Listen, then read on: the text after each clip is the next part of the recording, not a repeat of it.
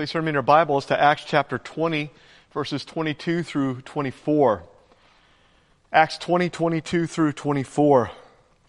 The Acts of the Apostles could really be called the Acts of God the Holy Spirit because this book is all about the Spirit of God working through the people of God to reach the world for God. So if you remember, the church began at Pentecost, Acts 2, and then the good news of Christ started in Jerusalem, and then it grew from there to reach Judea, Samaria, and then to the ends of the earth for the glory of God. As we have seen, the gospel isn't just for the Jewish people, no, but it's also for Samaritans and even for Gentiles like us, which covers everyone. Acts began by looking primarily at Peter's ministry. And then since chapter 13, Acts has been focusing on the amazing ministry of the apostle Paul. Paul's now in the middle of his third missionary journey, and he's trying to get to Jerusalem to take a financial gift to the needy Christians in that city. If you remember, the churches in Macedonia gave generously, even though they themselves were very poor. And Paul's trying to get that money into the Jerusalem Christians' hands. And then after that, Paul intends to finally make it to Rome. At this point, Paul's in Miletus, and he has a brief layover. And so last week we saw how Paul called for the elders of the church in Ephesus to come and visit him because he wants to talk to them. He wants to teach them, to warn them, and to exhort them. And this is the last time that he's ever going to see them. As we saw, of course, they came to see Paul. And so they made that nearly 30 mile trip to Miletus. And Paul then began to speak to them by reminding them of Paul's godly behavior and example, which they clearly knew and which they couldn't deny. Why did Paul remind them of this? Because he didn't want them to be sidetracked by the lies that were being spread about him, which could then sidetrack them away from the truth of the gospel and of Christ himself. Well, Paul continues to speak to them in verse 22. Let's go ahead and read that. Chapter 20, verse 22. And see, now I go bound in the Spirit to Jerusalem, not knowing the things that will happen to me there except that the Holy Spirit testifies in every city, saying that chains and tribulations await me.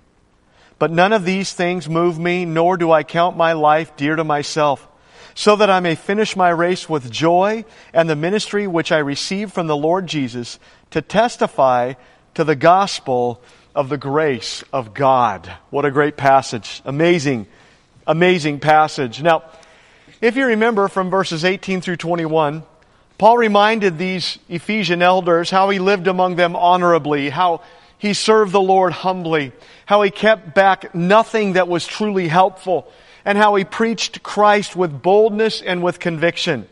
Well, after reminding the elders of this, Paul then says, I am going to Jerusalem. Paul's very emphatic in this conviction. he says, See or behold, now I go bound in the Spirit to Jerusalem. The word bound means to be tied to, to be chained to, and it speaks of Paul being continually and irresistibly drawn to go to Jerusalem. He has to go there. See, he's compelled to go there. He's obligated. He must go, and he can't not go. He says that he's bound in spirit. What spirit is that? Is this his inner spirit or is this the Holy Spirit? We're not sure. Commentators are very divided about this, but either way, Paul's convicted that this is what God wants him to do, that this is what he must do. And as a spirit filled man, Paul knows that he has to go to Jerusalem. Yes, to take that offering to the needy Christians there, but also because he's compelled and convicted that God wants him to go there. This reminds me of how Jesus set his face to go to Jerusalem in Luke 9. Paul too is setting his face to go to Jerusalem, compelled to go there. What does he expect to find? In verse 22, he says that he doesn't know what to expect, but then in the next verse, he says that there's one thing that he knows for certain that chains and tribulations await him in every city. So there's that. Wait, but, but, but I thought that if you're really doing the will of God, then God's going to make life good, that, that, that you'd be healthy and wealthy and that nothing bad would ever happen to you. That's what I thought. Um, wrong. In fact, the Bible teaches the opposite. It was back in chapter 14 that Paul said, we must through many tribulations enter the kingdom of God. In 1 Timothy 3:12, Paul wrote that all who desire to live godly will suffer persecution. And so persecution in some form is a promise for us in Christ. As Peter wrote in 1 Peter 3:12, "Beloved, do not think it strange concerning the fiery trial which is to try you as though some strange thing is happening to you." In other words, as a Christian, you shouldn't be surprised by suffering. No, but instead, you should expect suffering as a Christian. Why? Because Satan hates you and his people will also hate you. And we're in a battle and sometimes we get wounded in that battle. Glory is later, but now is the battle, see? And so biblically, the Christian life is harder. Biblically, life would have less tribulation if you weren't a Christian, but Christ is worth it, right? He's well worth it. Pleasing Him is always worth it. And so Paul wasn't surprised that the Holy Spirit testified to him that chains and tribulations awaited him in every city.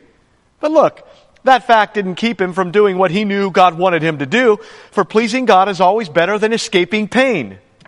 And sometimes God's people even walk into pain for the glory of God.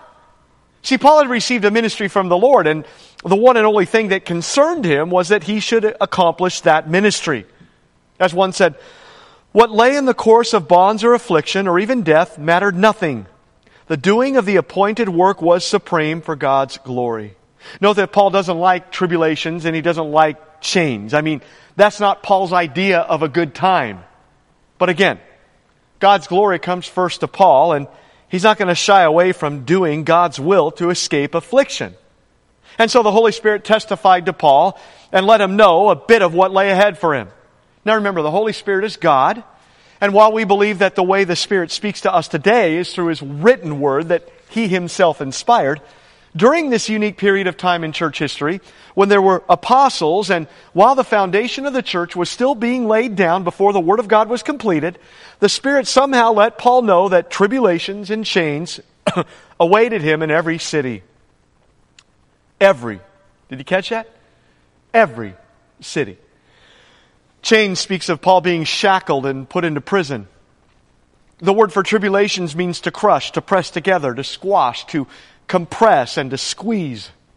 This word was used of squeezing olives in a press in order to extract the juice, and of squeezing grapes in order to es- extract the juice. olives to extract the oil, and grapes to extract, extract the juice. Conveys the idea of being placed under great pressure and of being crushed beneath a weight. That's what Paul has waiting for him, and he knows it. We say, well, is Christ worth it, Paul? You've already had some very wretched times because of your faith and because of your calling. And look, Paul, it's going to get a lot worse. And oh yeah, Paul, in about 10 years, Nero's going to behead you. Is it really worth it, Paul? Well, is it? James Calvert was a young pioneer missionary to the cannibals of the Fiji Islands.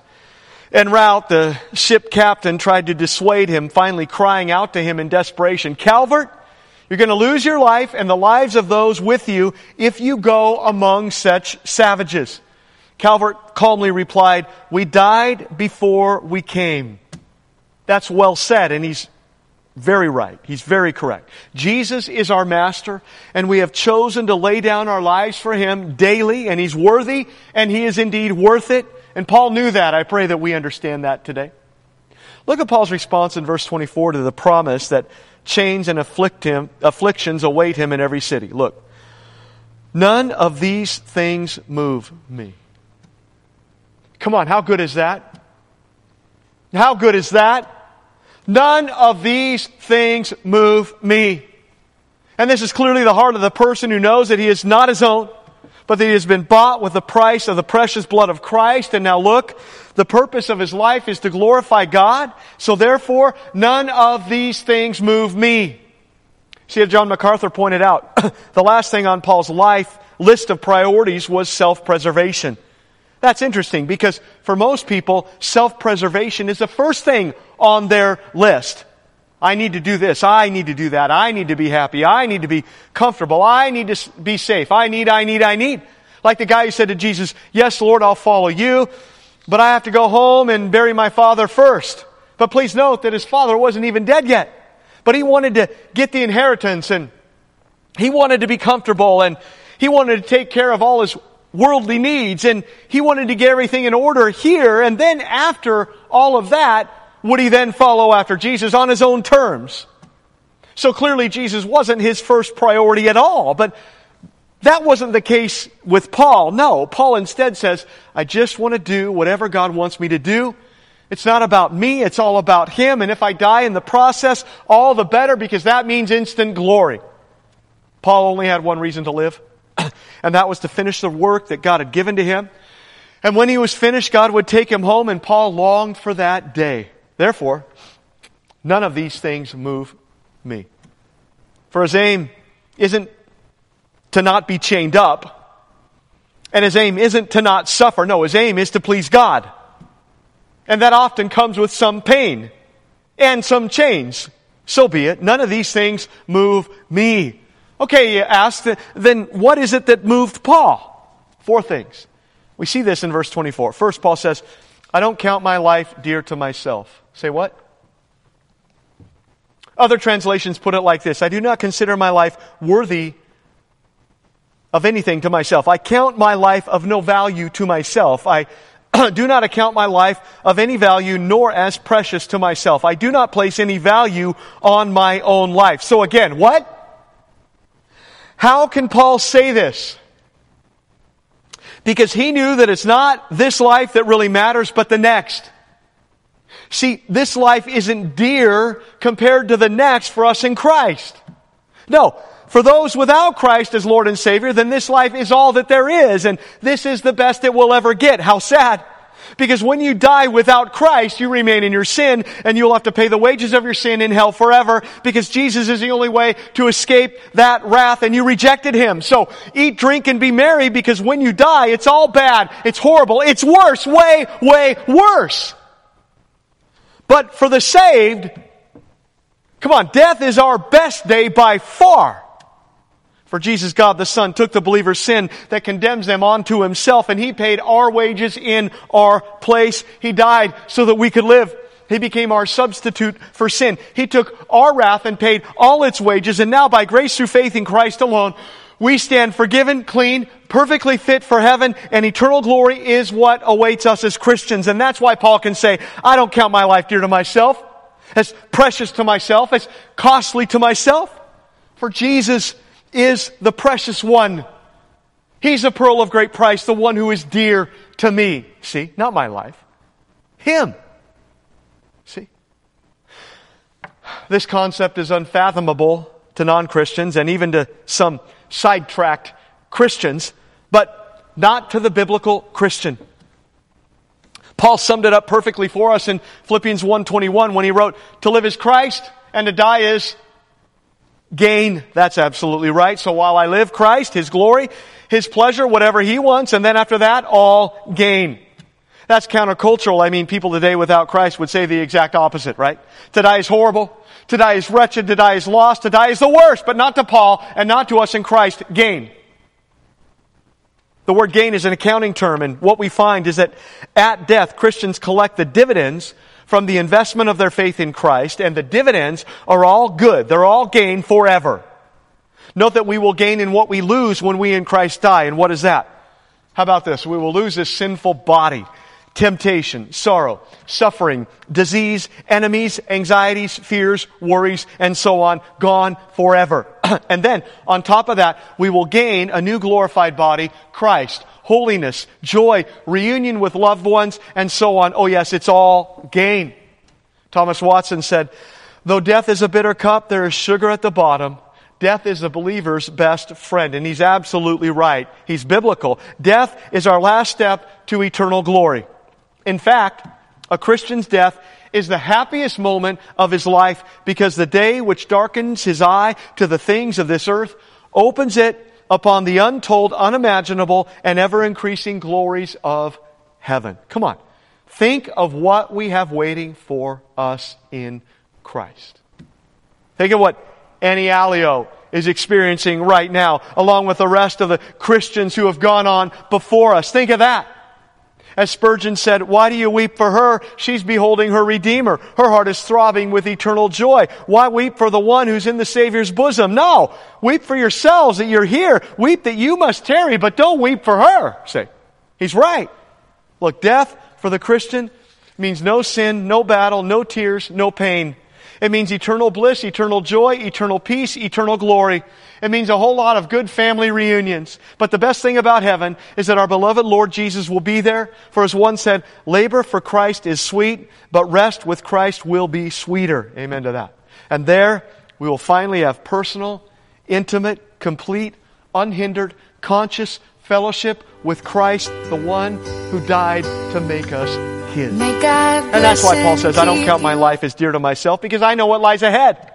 Christ lies ahead, and someday soon I will see him face to face, this God who fills me with joy unspeakable, and so will all of us in Christ. He is our true joy and delight, see? Look, the Christian's joy in life is pleasing God, but in heaven we will be with him and experience that pleasure for all eternity. You might remember this great illustration. It tells of a woman who had been diagnosed with a terminal illness and had been given just three months to live. As she was getting her things in order, she contacted her pastor and had him come to her house to discuss certain aspects of her final wishes. She told him which songs she wanted sung at the service, what scriptures she would like read, and even what outfit she wanted to be buried in. The woman also requested to be buried with her favorite Bible. Everything was in order, and as the pastor was preparing to leave, the woman suddenly remembered something very, very important to her. There's one more thing, she said excitedly. What's that? The pastor replied. This is very, very important, the woman said. I want to be buried with a fork in my right hand. Why is that? replied the confused pastor. The woman then explained.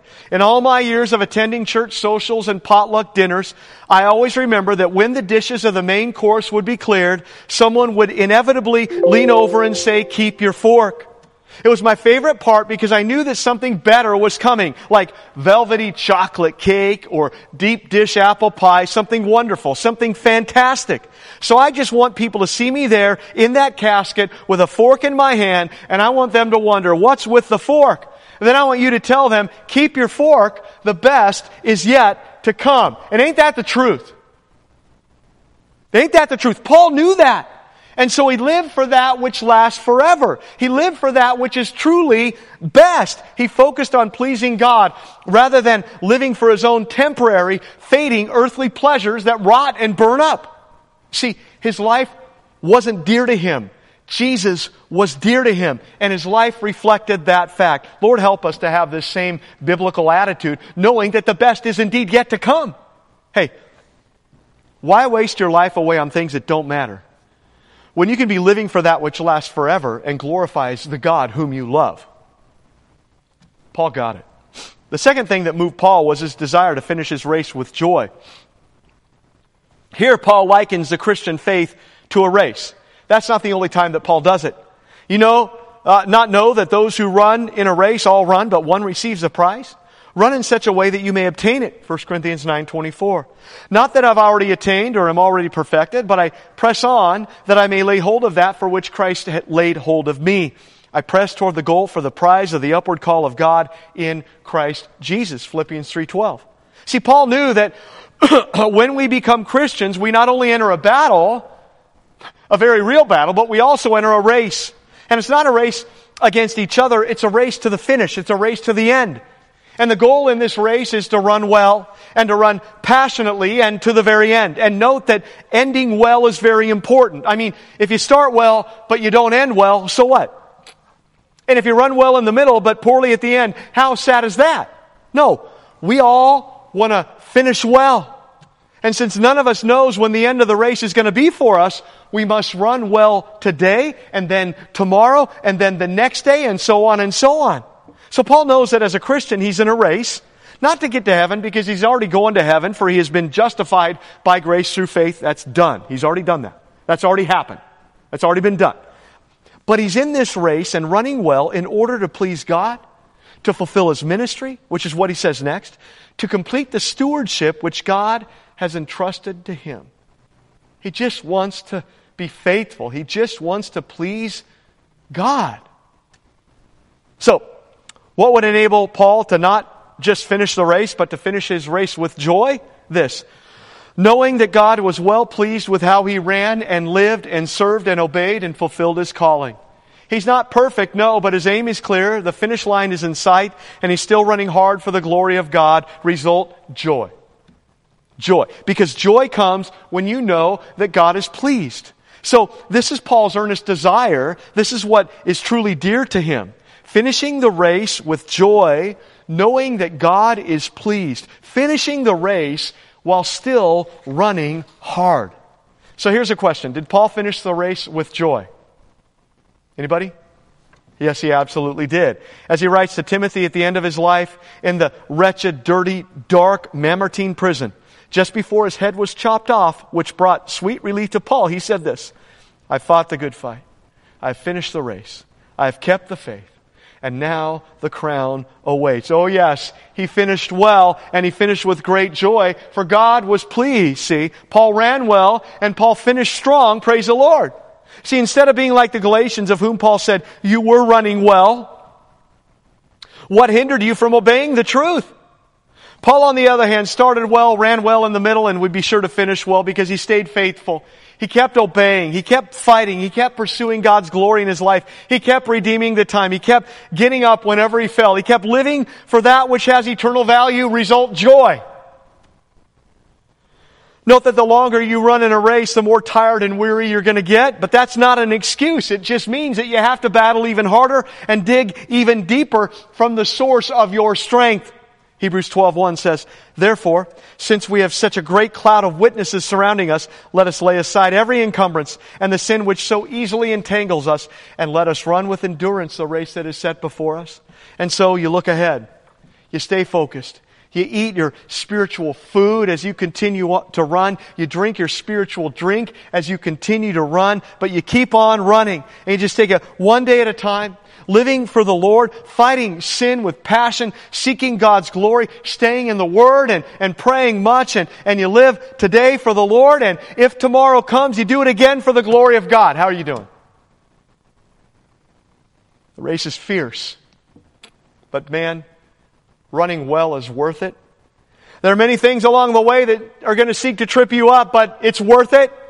There are many obstacles that are going to seek to slow you down, but the prize at the end is worth it. Him, His glory, His pleasure. So keep going because running well for Christ to the very end has eternal value and brings great, great joy.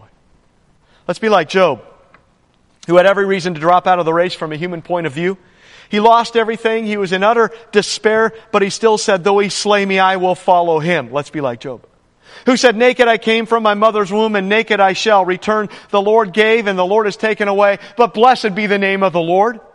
Who said, I know that my Redeemer lives, and he shall stand at last on the earth. And after my skin is destroyed, this I know, that in my flesh I shall see God whom I shall see for myself, and my eyes shall behold and not another. How my heart yearns within me. And if Job can do it, so can you. If Paul can do it, so can you. We have the same spirit living inside of us, so run and keep running till your very last breath because he's worth it. Joy. As Olympian and missionary to China, Eric Liddell famously said, I feel his pleasure when I run. So too did Paul feel his pleasure when he ran, and so will we when we run the spiritual race well and when we run to the end. Lord help us. Joy. The, the third thing that moved Paul was his desire to minister faithfully. I want to finish my race with joy and the ministry which I received from the Lord Jesus. What ministry was that? Well, he tells us to testify to the gospel of the grace of God. Now we know that Paul had a special ministry that was given to him by the Lord, for Paul was the apostle to the Gentiles, and his aim was all about testifying to the gospel of God's grace to them, yes, but to everyone else that he possibly could. That's what moved Paul. That's what Paul desired because he knew that's what God desired. And so that's what Paul sought after with his life. Not more things, not a bigger house, not ease, not comfort, no, but to faithfully do what God called him to do eternal value. And then die and go to glory. See? Note that just as Paul had a special ministry that God had given to him, so do we. Oh, yes, we all have a general call that's for all of us in Christ to glorify God. We are all called to do that. To obey God, to pursue God, to share His truth to the lost around us, to be salt and light in this world, to fight the battle at hand, and so on. We're all called to do that. But we also have a specific ministry that God has called us to, and that's why He gave us spiritual gifts for that ministry. Every Christian has at least one gift given by God, and every Christian is called to use that gift or more for ministry, both generally and specifically.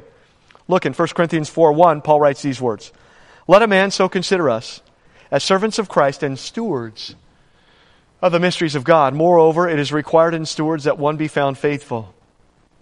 Now, here we find that Paul saw himself as a steward, and his aim was to be faithful with his stewardship, and so should we. Faithfulness is hard to come by. Faith, finishing your ministry with joy isn't easy. Many are lazy. Many refuse to use their gifts to bless God and His people. Many live in spiritual mediocrity and they don't seem to be too concerned. They're not like Paul, no, for they are moved by temporary, fading things. May that not be the case here, but instead, may we be like Paul and fulfill what God has for us faithfully and for His glory. Paul knew what God wanted from him, and so Paul earnestly sought to be a good steward of that calling, and so he preached the word even when it got him into trouble, when it made him an outcast, when he suffered greatly for it, and when he had to die for that stewardship. God was pleased, and that's what mattered. What about you? Lord, help us to be faithful stewards of what God has entrusted to us. This is indeed eternally worthwhile. Are you using your gift for ministry? Are you faithful with the general call God has for you? Lord, help us. The fourth thing that moved Paul was his desire to testify to the gospel of grace. What a wonderful description of the gospel which brings salvation. For this miracle comes about only by the amazing grace of God. What is grace? Grace is God's unmerited favor towards sinners who don't deserve it. Grace is everything for nothing to those who don't deserve anything. Grace is God's generous favor to undeserving sinners and needy saints. Look, we're nothing without the grace of God, and we owe everything to the grace of God. One defined grace as that goodwill on God's part, which not only provides and applies salvation, but blesses, cheers, and assists believers to glory.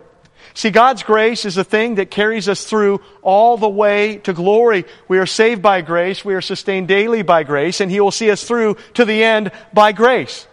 The Bible tells us that God's grace is glorious, abundant, rich, manifold, and sufficient. And don't we know it? Don't we know it? We deserve wrath.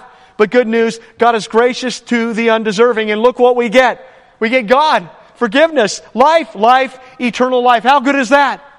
How can this be possible? Because this is just too good to be true. How?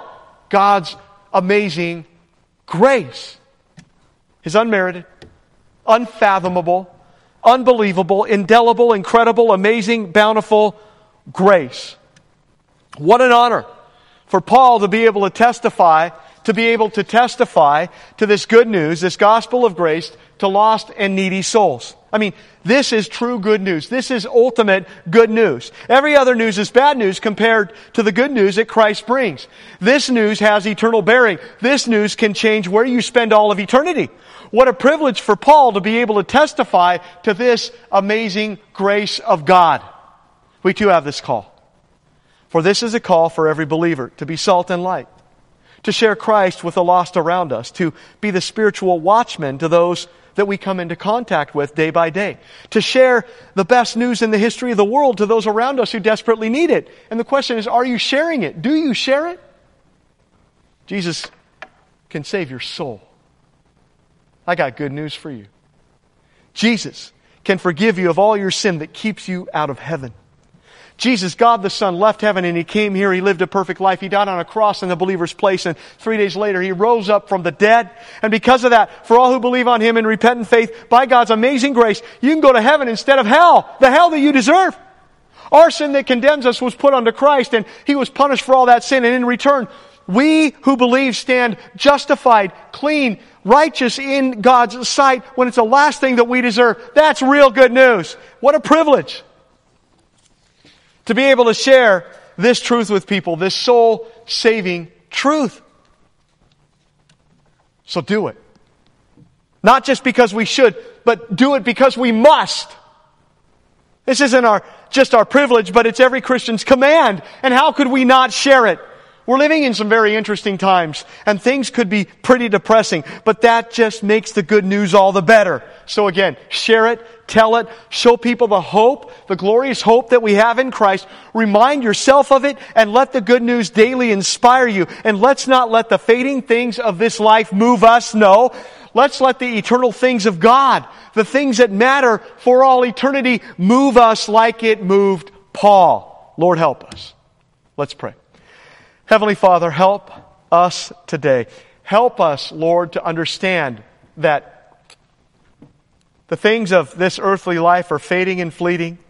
May we not be moved by those things, but may the eternal things, the things of God, the things that reflect your kingdom, bearing fruit, the things that have eternal value, may those things move us. May we not count life dear to ourselves, but may we count you as the dear one and glorifying your name through us. Speak to our hearts, encourage us in these things, and help us, Lord, to live for your glory more and more. Like Paul, may he inspire us today through your Spirit. In Jesus' name we pray. Amen.